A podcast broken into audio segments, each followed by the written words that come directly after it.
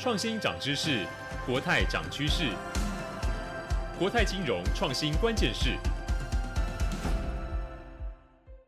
欢迎收听由国泰金控所推出的国泰金融创新关键词 Podcast 节目。我是数位时代的 James，也是今天的节目客座主持人。在这一集的节目里面，我们要谈跟联盟链还有区块链更多的相关应用。在上一集的节目，我们谈到了联盟链的一些运作机制、发展的过程，还有怎么样运用区块链的技术，帮助跨金融机构甚至异业来合作，形成生态圈或者是公约的信赖机制合作方法。在这一集，我们要谈更多跟区块链怎么样达成联盟链的发展效益，还有怎么样深入能够开源来做这个呃生态链的这相关的技术。在进入正式的主题之前，我们要先介绍今天的节目来宾，和大家打个招呼吧。首先要欢迎的是国泰金控数位架构发展部杨俊书 Nicholas。Hi，Hello，大家好，我是 Nicholas。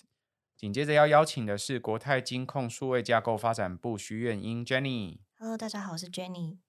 再来要邀请的是共识科技共同创办人暨营运长、区块链爱好者协会理事长高奇君 Taka。嗨，各位大家好，我是 Taka。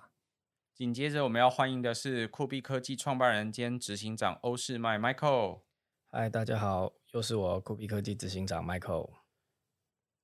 在上一集的节目，我们其实谈到很多跟联盟链有关的发展，然后也提到了国泰事实上在很早就开始投入联盟链的开发跟布局，也跟各家金融业的同业。或者是异业的合作伙伴，发展出相关的联盟，例如电动车的相关的区块链交换平台，或者是环球贸易共享区块链等等不同的趋势。首先，我要邀请 Nicholas，可不可以帮我们分享一下金融业，尤其是同业之间，我们讲说要透过联盟链来发展一些共识机制，帮助呃同业之间可以交换资料，它的成功关键要素是什么？我觉得这个问题啊，真的是过去三十年以来，我们真的常常放在心里面。然后每次要跟大家介绍联盟链的时候，一定会跟大家说的。那金融同业大家也都知道，我有的服务他也有，所以这跟我们和业做合作或结合的时候，其实差很多。因为我们用业合作的方式，我们可以交换服务。我有的他一定没有啊，我有金融牌照嘛，他就是没有。所以我的金融服务就是一个很好可以跟他做互补的一个服务项目。那大家可以想象，产险联盟、银行联盟，我产险有的产品。其实富邦泰安基本上也都有，所以当我们在跟这种金融同业对谈的时候，尤其是邀请他们上到我们的区块链，我们就会必须要想象，当他今天不愿意，然后或者是呃会在意、会考量的因素有哪些？我们做了一些全盘的这个思考之后，就告诉他们，其实你不要担心，上到我们的区块链资料分享不是真的我最主要的目的，我们不会因此去看到对方的客户。我们也不会用资料分享的这个名号去抢对方的生意，这是第一点，这个最大的挑战。因为每一个呃稍微有点了解区块链的同业都会觉得啊，区块链上的资料就是同步嘛，又不能改，所以我到底该上放什么东西上去？这个就是我们第一个要先解释清楚，说链上资料有哪些，消除大家的疑虑。第二个是说，每次我们的这个联盟链提供给大家使用都是无偿的提供，他们还是会想嘛，就是天底下真的有这么好事吗？但是我们。就要解释清楚说，因为区块链的这个做法呢，我在我家自己做，没有合作伙伴，是绝对不可能做到数位化，不可能做到数位转型。我是因为被逼着要跟大家一起合作，所以呃，我又有这些资源，公司很支持，所以我们有速速发这个团队，所以我们愿意先开发，开发完设计完，还给大家无偿使用。其实说真的，我比较自私的想法是要做到我们家的数位转型。但是因为要跟大家一起交换资料嘛，所以我必须要跟你们合作，邀请你们，所以大家就不用考量太多，会不会里面有一些 tricky 啊，或是有一些呃在背后他们看不到的点，其实我们讲的都很清楚，这个也是另外一个挑战啊。所以我觉得 pitch，然后尤其每一间公司，我们可能都至少要跟三个以上的单位解释，可能是业务单位、数位单位、资讯单位，要让这三个单位都听得很清楚。然后都很了解我们的用意之后，他们开始在进行，例如说 onboarding 这这个事情，进到 onboarding 又是另外一个挑战了。大家都是金融业，所以大家都知道 onboarding，尤其是数位化平台有多么的困难，因为尤其治安规范嘛，金融业的资料，简单讲都是客户资料，金融业本身是没有存在于任何，就是说，就是我们机构自己本身的资料。那谈到客人资料呢，主管机关一定会特别的小心跟严谨，所以每一间的做法都不一样。大家可以想象哦，例如说产险联盟为例，除了国泰产险之外，我们跟另外十三间的产险在做 onboarding 这件事情的时候，就是十三个不同的专案，每一个专案的规格都不同。这个我们必须要有很多的这种产品经理啊，或者 RD 做的工，其实就是会是十三倍或是十四倍，这就是另外一个挑战。那我们的资源相对有限嘛，虽然说公司很支持，可是你要同时进行十几个专案，规格又不一样，还要解释这么多事情，我觉得。在跟异业合作碰到的挑战其实是比较少见的，因为第一个异业就代表它不是金融业，主管机关不同，所以大家可以理解嘛，就是可能在呃科技公司，它被规管的东西会稍微没那么多。那在过去这三四年，其实我们一直都碰到很多这样子的挑战，所以说真的，这这一题啊，就是我们来讲，其实真的还算蛮蛮实际的，很多实务上的状况，如果未来还有很多机会可以分享的话，我们可以再讲更具体一点。其实，在同业之间要形成市场的共识，甚至形成联盟，都是要一段时间，然后要彼此信赖才有机会的。但是从过去到现在来说，例如市场的资讯啊，里面的一些资讯的交换啊，一开始大家都会思考说，如果彼此是竞争关系，这这时候我的客户资料为什么可以 share 给你？会有这样同业之间的疑虑。那所建立的第一个壁垒就是，我连交换都不要让你交换，就不会有这样的问题。但所有人都知道，市场要发展起来，其实有赖于大家形成一个信赖的共识，彼此资料可以全部拿出来做比较，而且方便交换，才会对消费来说，或对市场的机制来说更容易进行。所以这个联盟实际形成的过程一定需要时间，大家彼此交换，后来会发现，事实上就算在同业之间，在不同的业者，事实上因为你的客户还是有不同的惯性或不同的习惯依赖，他会跟着他的伴随着不一样的这些惯性有不一样的发展，所以事实上最后才会发现，原来市场要越做越大，也有赖于同业跟同业之间形成某种程度的联盟，可以交换资料，才可能会形成。这边也有时候是异业的联盟，异业的联盟，呃，比较容易理解的是，在 A 行业跟 B 行业之间，彼此都是很大的，或者甚至都是第一名或第二名。我们常听到是强强联手，这时候好像很容易。但一业有时候会碰到另外一个有趣的问题，是像金融机构跟一个小的新创或完全不一样的科技公司，他们要怎么合作？所以我想问 Taka，从你的角度看起来，潜在合作有很多机会可以形成联盟啊。可是这时候看到了新的商机，他碰到的挑战又是什么？OK，好，嗯，其实这个问题呢，从我的角度背景来想，哦，因为我以前之前也在工研院的聚资中心担呃服务蛮久的。那其实那时候呢，其实那时候的市市场是想说，哎，可以做一些大数据的分析。这大数据的分析最重要就是说，你要勾集很多很多的资料，拼做一个 data puzzle，做资料的拼图。那在这过程当中呢，其实呢，我们也遇到了跟刚刚 Nick 讲的一样的问题，就是说，哎，把大家的资料。倒到一个资料库里面，然后大家再一起做大数据分析。可是这一点马上就有个疑虑啊，为什么我要把资料放到这个 hub 去呢？放到这个中心化的地方？所以其实马上就会遇到像这样子的一个，就是一个 defense 的问题哦。那那再来在金融领域里面呢，其实又遇到这个问题又更严重哦。包含说，其实有很多很多问题在我们过去的时候呢，比如说一家 data company 或是 data data，他可能去对接一个金融领域，他其实。从上到下，他去敲门的时候，他根本不知道他要去找谁敲门。比如说，到底我是去找呃金融单位的 IT 部门呢的 head，还是我去找业务单位？还是说，其实这个东西本身其实是金融单位它本身就有一个 top down 的一个，比如说是一个 fintech 一个 office 或一个新的 BU 或是 new business 哦，那他是不是去敲这个门比较容易，可以得到他想要的效益，或者是说在运作上面呢会比较容易？那其实是我们觉得，在这个过程当中，其实是遭遇非常多的阻碍。那这个部分呢，其实除了这个以外呢，其实刚刚讲的 data 也有还有很多问题，比如说有 data privacy 的问题，比方说有商机哦、营业秘密的问题。所以在刚刚前面讲的同业资料，其实异业可能还比较好讲，异业是资料格式的问题，但是同业最大问题是竞争合作的问题。竞争合作的问题是说，诶，我为什么要跟同业 share 我的资料呢？那我的营业秘密不都被同业知道了吗？那这样子对他来讲，他会觉得说，那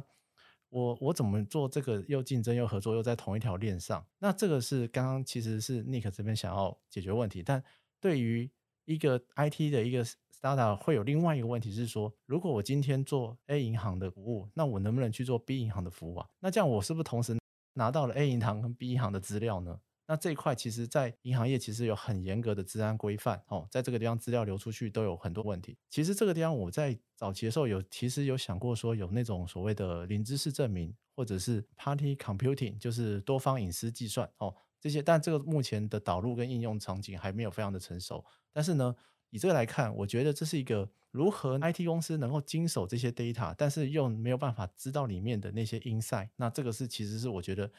你要打造出一个 secure 的环境，可能是一个很大的挑战跟一个机会。其实大家新创都觉得说，我想象很美好，就觉得我想到一个很好的东西，我去 demo 了，呃，给银行看。但银行觉得说，嗯，你想的很好，但实际上呢，我们的内部的规管 compliance regulation 呢，其实比想象中的复杂很多。所以其实一般来说，这种新创的所谓的 outside in 的这种 strategy 呢，其实是没有这么容易成功的。反而其实是银行高度监理单位，它要一个内部的创新哦，比较容易可以让它比较呃从这个 top down 的去展开来可以做的事情，然后让可能要有像是说是产业或金融呃出题，然后新创来解题这种角度。所以这个部分呢，我觉得我先介绍到这里。哎，这边其实我可以分享一些东西，就是因为毕竟在金融机构里面要做创新啊。一直以来都会有 legal 跟 compliance 的高度讨论。新创公司很简单嘛，他们其实很单纯，就是他们做了一个很好的产品。然后，呃，说真的，像我们区块链 team、Web 三 team，就想到就可以放到我们的产险联盟这个 infrastructure 上面，那很明确啊。可是，当我们真的邀请新创公司的这个产品要 on board 到我们的联盟链上的时候，可能 legal 跟 compliance 会有不同的看法，因为毕竟金融机关。的主管单位跟科技公司的主管单位不同，compliance 跟 legal 提出的这些建议或者说这些呃想法，其实我觉得都完全合理的。但是内部的这个法遵也好，法务也好，尤其是法遵长、法法务长，尤其在国泰金控里面，我觉得我们都有具备这些 DNA。法尊跟法务长呢，其实他们常常会帮我们去设想说。在传统的金融业务上面不能跟这种新创公司合作的话，他可以用什么样子的场景来建议我们？例如说，我们就是这个产品单位嘛。这种情况其实在过去几年很常发生，就是大家可能会想象，好像法务或或法尊通常会比较容易 block 掉我们的点子，但其实我觉得在我们这边，其实蛮常会碰到，甚至法务或法尊他们会帮我们想一些新点子，告诉我们。诶，原来可以这样做，你不用担心跟新创公司在这个业务上面做下去会踩到地雷、踩到线。那其实最近有一部这个 Netflix 的影集嘛，《串联王者》，讲 Spotify 的故事。大家在某一集里面，其实我刚看完了，就是最后一集，就昨天晚上刚看完。有一个他们从这个律师事务所邀请进来一个 Junior Partner，一个女生，一个律师被邀请到 Spotify 里面，结果。在他们讨论很多次，就是他们的 business model 怎么样才可以让公司活下去，怎么样才可以取得唱片公司的授权。这个讨论上面想出那个突破盲点的点子的人，其实是他们的 legal officer。这件事情其实跟我们常碰到这个经历很像。看完的时候，其实我蛮有感觉的啦，就是真的不要看好像 legal compliance，他们常常都是在做一些呃拒绝、阻挡或是不同意，其实没有。真正你想要转型。你想要做 innovation，其实 legal compliance 占了非常重要的角色。在一般的金融行业里面来说，的确有异业或者是跟新创合作，永远都是听起来是个难题。缘故是因为异业合作的时候交换的相关的 data 会不会符合当地监管的法规？那另外一个是新创公司刚出来的业者，除了怀疑他能不能能够做得到，呃，符合这些法规之外，另外一点是这个新创业者可不可以活下去？他有没有一定的永续的韧性，可以跟呃，我们金融机构持续的合作，我想这都是很多考量的点。但是在创新突破上面，这些法规的限制或者是法规的考量，我想是很多呃金融创新或者是甚至各种不同的创新真正能够突破的地方。创新其实有赖于很多不同的标准哦，其中一个标准是很多时候我们技术开发出来会属于我们，也就是说在知识产权上，在技术产权上可能属于某一个部门。那事实上，这个在呃过去很长一段时间，技术的领域已经发展出来，有一个叫做开放原始码的相关的技术，叫做 Open Source。事实上，也有很多呃人或者是很多机构开始应用，都是透过 Open Source 把这个技术推广到更多人使用。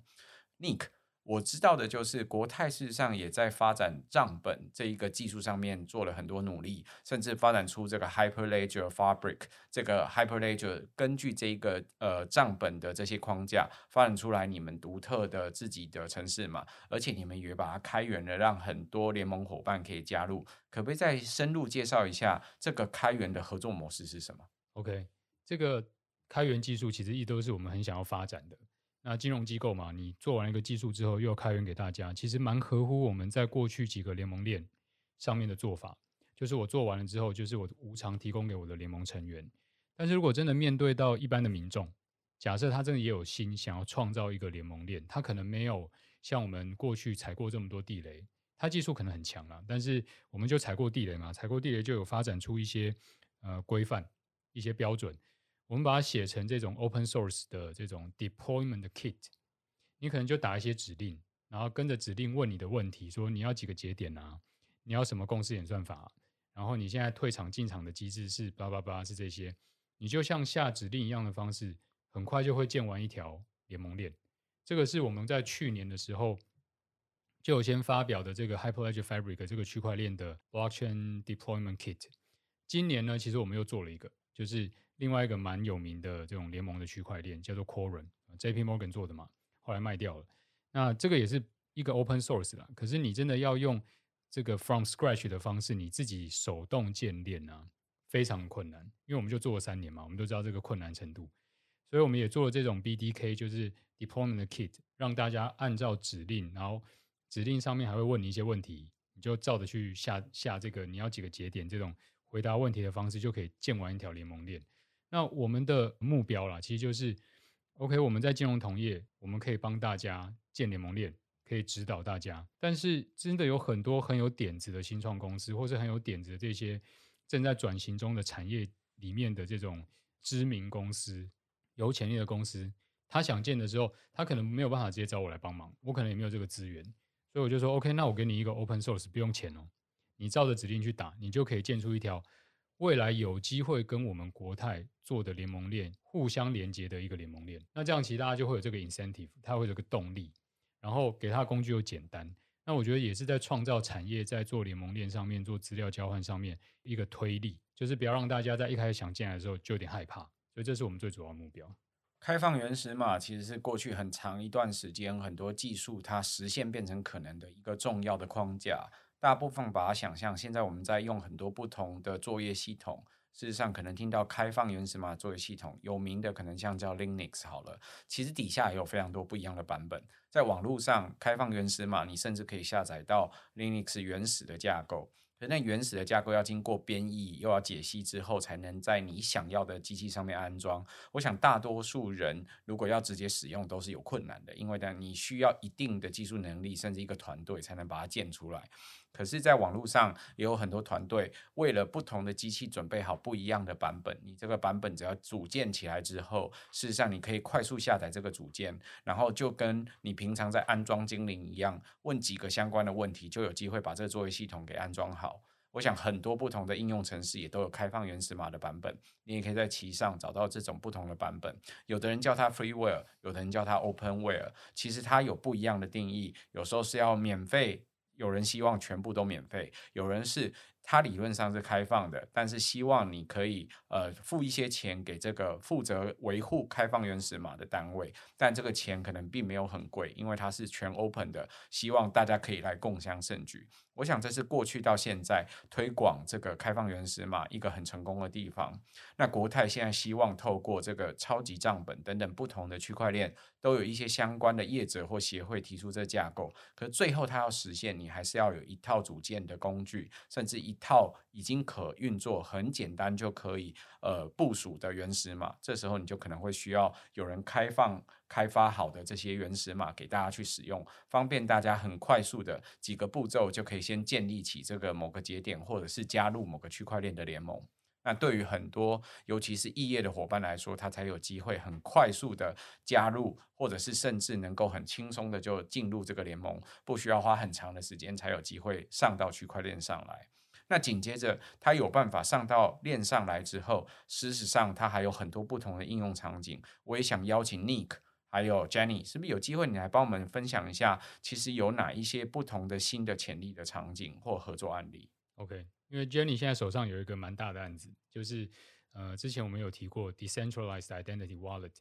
这种去中心化身份的钱包，其实可以储存的东西，和大家一般想象钱包能存的就是数位资产，就是 Cryptocurrency，其实很不一样的。那有了这个工具啊，其实我觉得要进入 Web3 这个世界，才算是有一个。门票啦，就是你有个入门砖，你有拿了跟大家都可以互相沟通、换资料这个工具，接下来你就可以自己去想象哦，你有这个资料，你可以去买东西，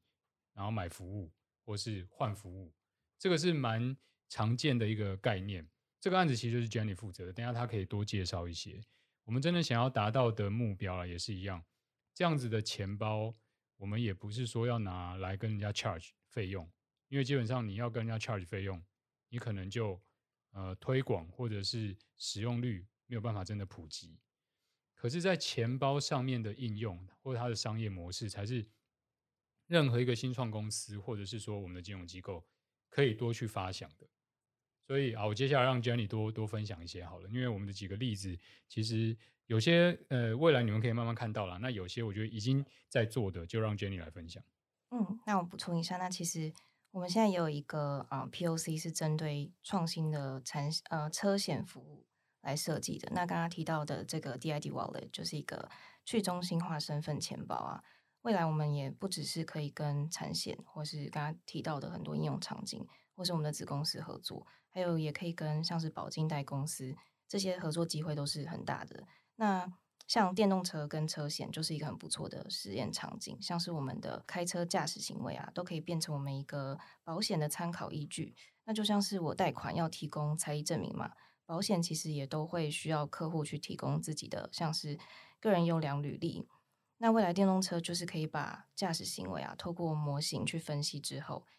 有点像是给这个驾驶一个评分，然后把譬如说 Jenny 是优良驾驶的这个。像是一个认证发成一个凭证之后丢到我的钱包，那我就可以拿着这个拿去保险，然后甚至可以拿到更优惠的保费这样子。那这都是真的蛮实用，然后对消费者又是算是很有保障的一个服务。其实有很多不一样的消费轨迹或者是一些行为足迹，不需要最后呃把整个足迹或轨迹分享给呃某一个单位才算是做完这件事。事实上，有可能是这个轨迹经过分析之后。发现 Jenny 的确是优良驾驶，所以我不需要把你的驾驶行为的所有资料，包含你都踩多少油门啊，都踩多少刹车啊，是不是晚上都几点到几点在开车啊？不需要把这些资料全部都分享出去，只要是这个模型的验证者最后验证的结果，还有这个验证者本身是让人信赖的节点，这两件事情就足以让其他需要应用到这个资料的对象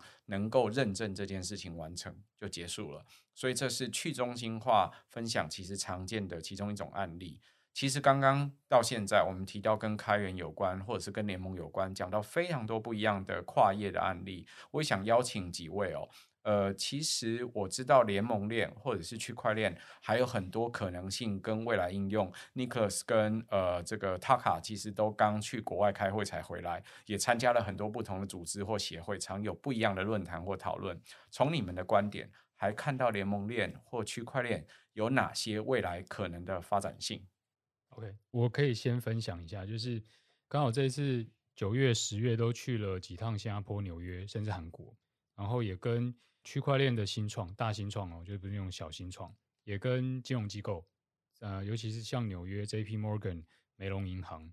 呃渣打银行，其实，在对谈区块链的应用的时候啊，或者说 Web3 的应用，他们都已经很有想法了。即使在国外的法规可能也很严格，可是他们能做的，他们就尽量做，甚至是在公司内部就成立起这个单位，独立出来。像举个例好了，像纽约梅隆银行，它有个单位叫做 Enterprise Tokenization，企业代币化部。只要有这个需求的客人，企业级机构客人，就找这个单位的人，他就会帮你解决各种呃跟代币相关的事情。当然，这是合法合法的前提之下。那我们当然在数位资产这个领域上面，我们也一定会做很多研究嘛。即使现在当然法规还没有到这么的全面，可是已经有一些商品是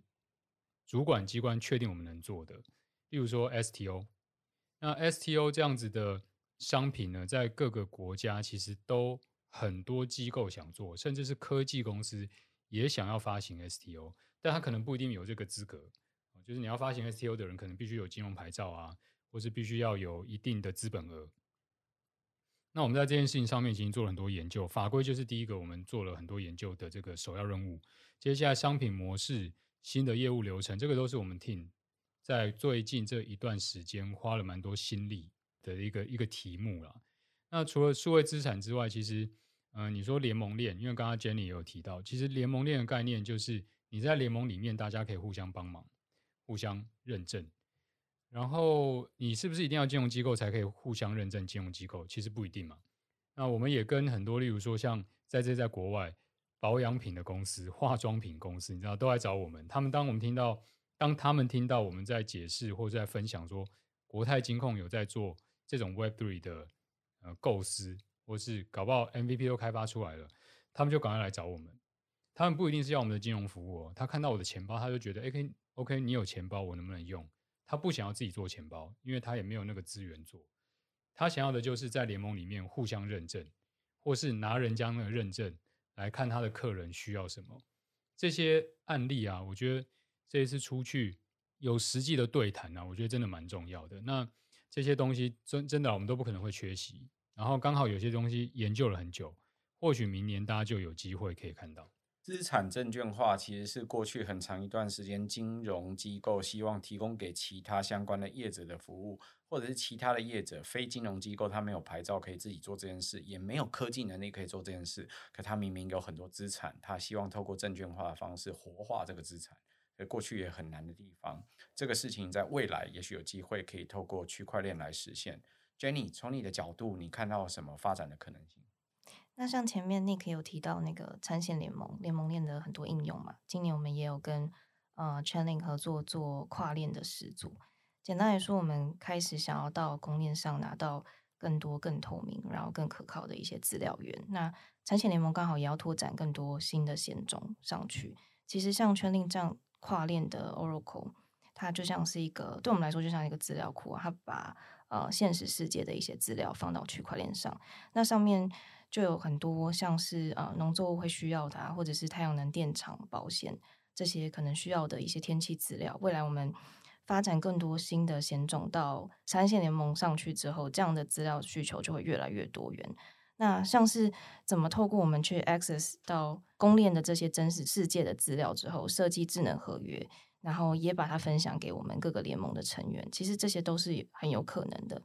那我们预计未来就是会开发一个跨链机制，不只是像是现在跨公链资料拿资料跟我们的联盟链，未来我们也可以跨联盟链跟联盟链。那像是 DID 的联盟链，然后我们现在有的银行联盟链，然后产险联盟链，都其实都可以跨取呃彼此的资料。那甚至我们也可以跨到其他外面外界做的联盟链。那像是现在我们的环球贸易区块链啊，做的是呃重复融资查询啊。那这平台呃，我们就有跟航运公司合作，让银行可以直接去拿到这个航运的提单资料。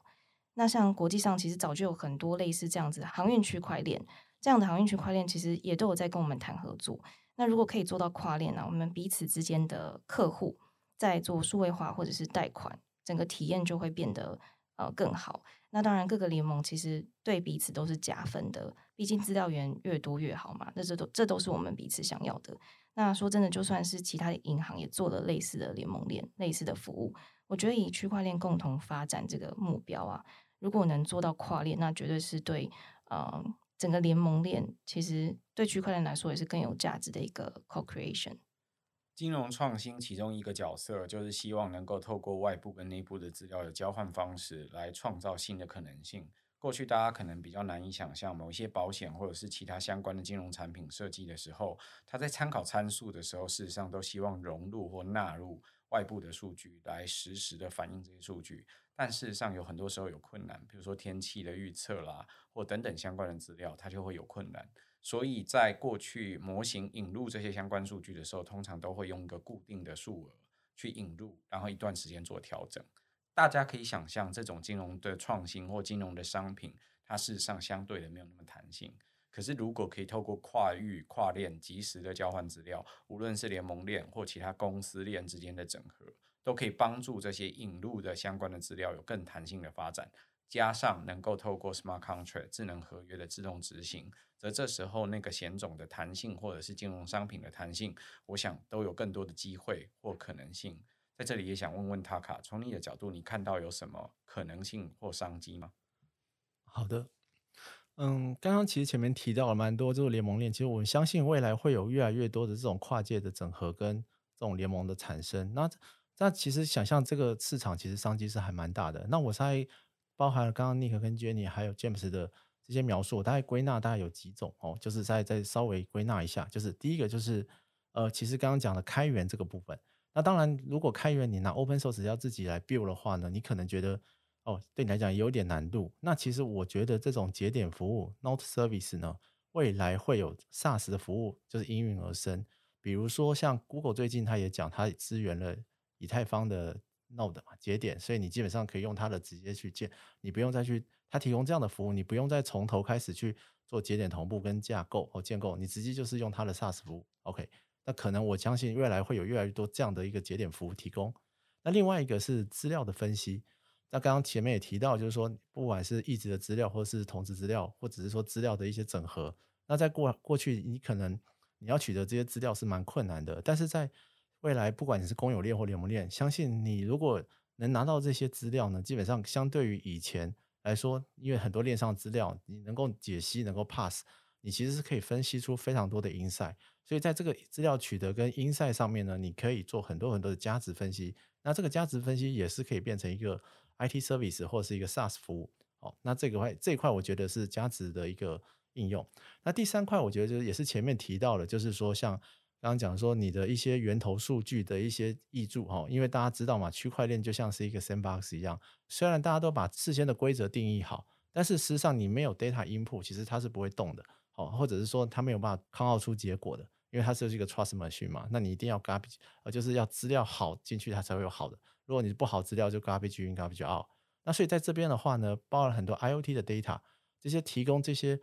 呃，准确的，像刚刚讲天气的资料，这种 Oracle Service 哈，这种我们叫它叫做预言机的服务，它要把正确、可被信任，然后这资料本身是透明 （transparency），还有包含了就是它是 traceability 哦，可以被追踪的这些 data 哈，然后这些 data 能够放到这个刚刚讲的这个区块链里面，它才有办法。就是准确无误的产生出各种不同的运作的一个结果哦。那所以我觉得像这种 Oracle Service 也是一个非常重要的一个服务。那像刚刚提到的 Chainlink 哦，这样它就是一个非常成功的一个解决了一个去中心化的一个资料经济的模型。比如说它就是做有一个资料的提供者，第二个资料的消费者，那它中间是用这个 Link 这个币来串通，然后来做所谓的供需的一个消耗，那形成一个资料经济。哦，那当然这边它也会有一些去中心化的 Oracle 的一些避免，就是被单点突破或是相关的一些机制来确保这个资料是可信的。所以以上呢，我觉得是未来看好的几个分类的一个赛道。在先前的讨论，我们讨论到说，不论是同业或异业，事实上都有加入联盟链或区块链的可能。在上一集的节目，我们其实也谈到有一个 FTX 事件，在录音的时候，其实引起了非常多的话题。然后在 FTX 破产之后，事实上在整个币圈或者是链圈应用区块链上面，也有很多不一样的讨论。这时候，我想要邀请 Michael。Michael 刚刚说到这些区块链技术在 FTX 事件之后有很大的变化，大家也都对数位资产怎么样去做交换，能够强化交易，或者是建立更安全稳定的机制，帮助未来有可能让大家更信任、更信赖的能够提到这些交易。其实这一次 FTX 事件某一部分的问题是来自于它交易所在每一笔交易之中流向的不透明性。那这件不透明性，其实从联合国到各国政府，都在二零一八年就开始尝试要解决。联合国的洗钱防治组织叫 FATF（Financial Action Task Force），它是一个帮各国政府、帮各国监管单位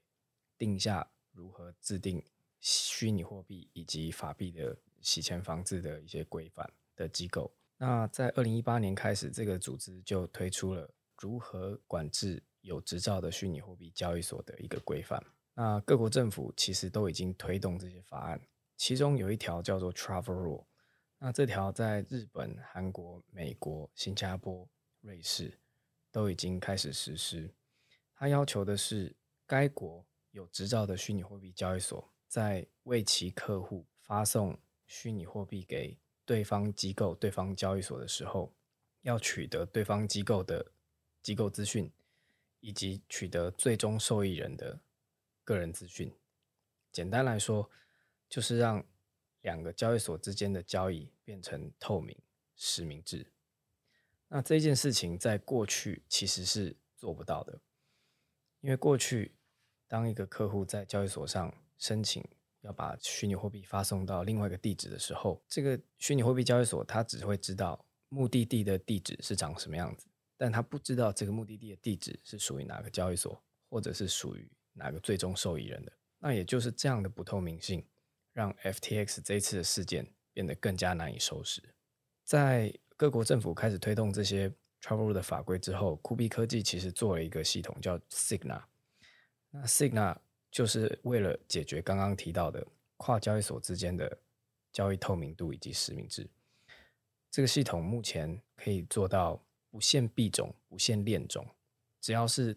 两个交易所之间的任何交易都能够。让交易所之间互换彼此的交易所资料以及用户资料，进而完成整个实名制的网络。所以以后就可以更加的好的防范洗钱，或者是防范像 FTX 这种事件，很多黑钱不知道流向何处。区块链无论是公有链、私有链或联盟链，它所做的很多不同的创新，在本链就是在每一条链之间，或者是在跨链之间，都会有很多不同的可能性。无论在同业的资料交换或异业的资料交换之间，都会有很多发展。这些是过去我们想要赖以为生，用资料来创造新的经济可能性的时候比较困难。但现在透过建立信赖机制，透过交换。透过智能合约的自动执行，有机会一路顺畅地达成这件事。但要达成这件事的过程，刚刚听到不同的来宾在分享的时候，他有技术的开源需要执行，有共识的形成需要执行，有不同的同业或异业之间的信赖机制或互认机制要能够执行，它才要能够完成。更重要的，透过 FTX 这次的事件，我们可以发现。很多事情还需要有能够追踪到最后的可能，或者是最后的呃关键依赖者。我们知道这样子的呃最终的受益人，我们才有办法能够落地，实际帮助所有的信赖能够达成相关的机制。所以这个过程，如同 Taka，如同各位来宾刚刚所说的，事实上它都还有很多不同的资料交换的可能性，需要由不同的机制、不同的组织、不同的新创，甚至不同的大型各种机构加入不同的联盟，最后才能够形成相关的共识机制。今天很谢谢各位来宾的分享。如果你喜欢我们的节目，下一次我们将进入全新的主题。想要得到这些新节目上架的通知，请千万不要忘记要订阅或追踪我们的频道，并给予节目五星评价。希望可以持续为你带来金融创新的新知识、新趋势。短短三十分钟，帮助你听到新的金融创新未来。今天谢谢各位来宾的分享，谢谢，拜拜，谢谢，拜拜，谢谢，拜拜。